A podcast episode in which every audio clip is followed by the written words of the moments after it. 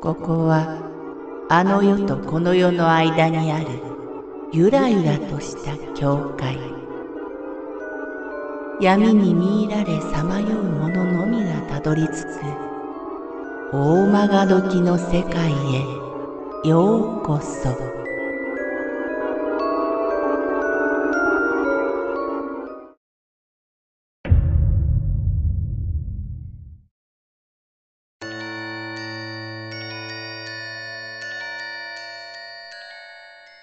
公園に来いよ。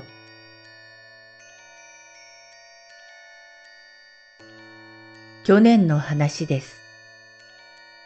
あの日以来、私は電話が怖いです。それは、あの体験をしてしまったからです。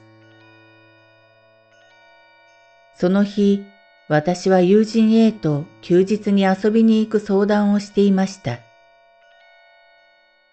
私は受話器の向こうの A に言いました。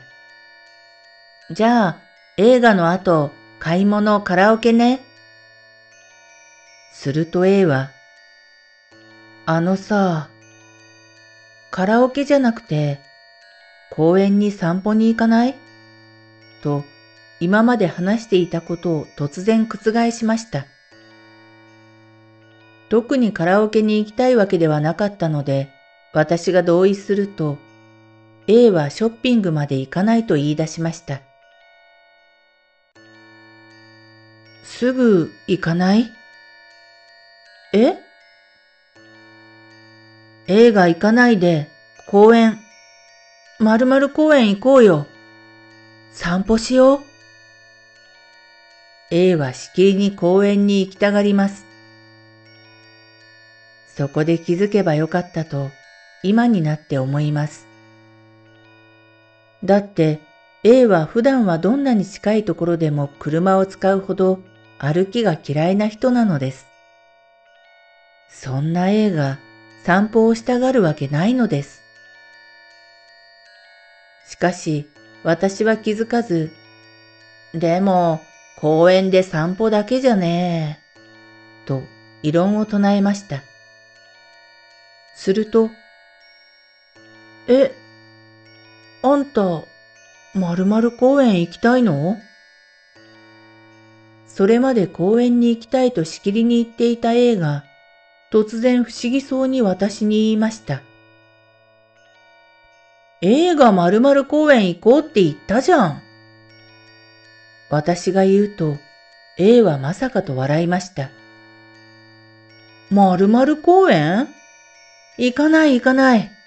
遠いじゃん。A が言ったんだよ。私がそう言っても、A は笑って否定するだけで、結局元通り映画、ショッピング、カラオケになりました。じゃあ、明日ね？うん、じゃあ。そう言って、A は電話を切りました。A は確かに電話を切ったのです。しかし、もう一人の A は切っていませんでした。公園行こうよ。切ろうとして受話器を耳から離そうとしたとき、小さくそう聞こえました。とっさに私が受話器を耳に当て直すと、お前も来いよ。公園。飛び降りにさ。切ってしまいました。A の高い声とは全く違う、低くかすれて濁った声。男性のものでした。翌日、私は A と遊びに行きました。けれど、あまり楽しめませんでした。あの声が言っていた公園が、飛び降り自殺や海難の名所だということを思い出してしまったからです。それ以来、電話が怖いです。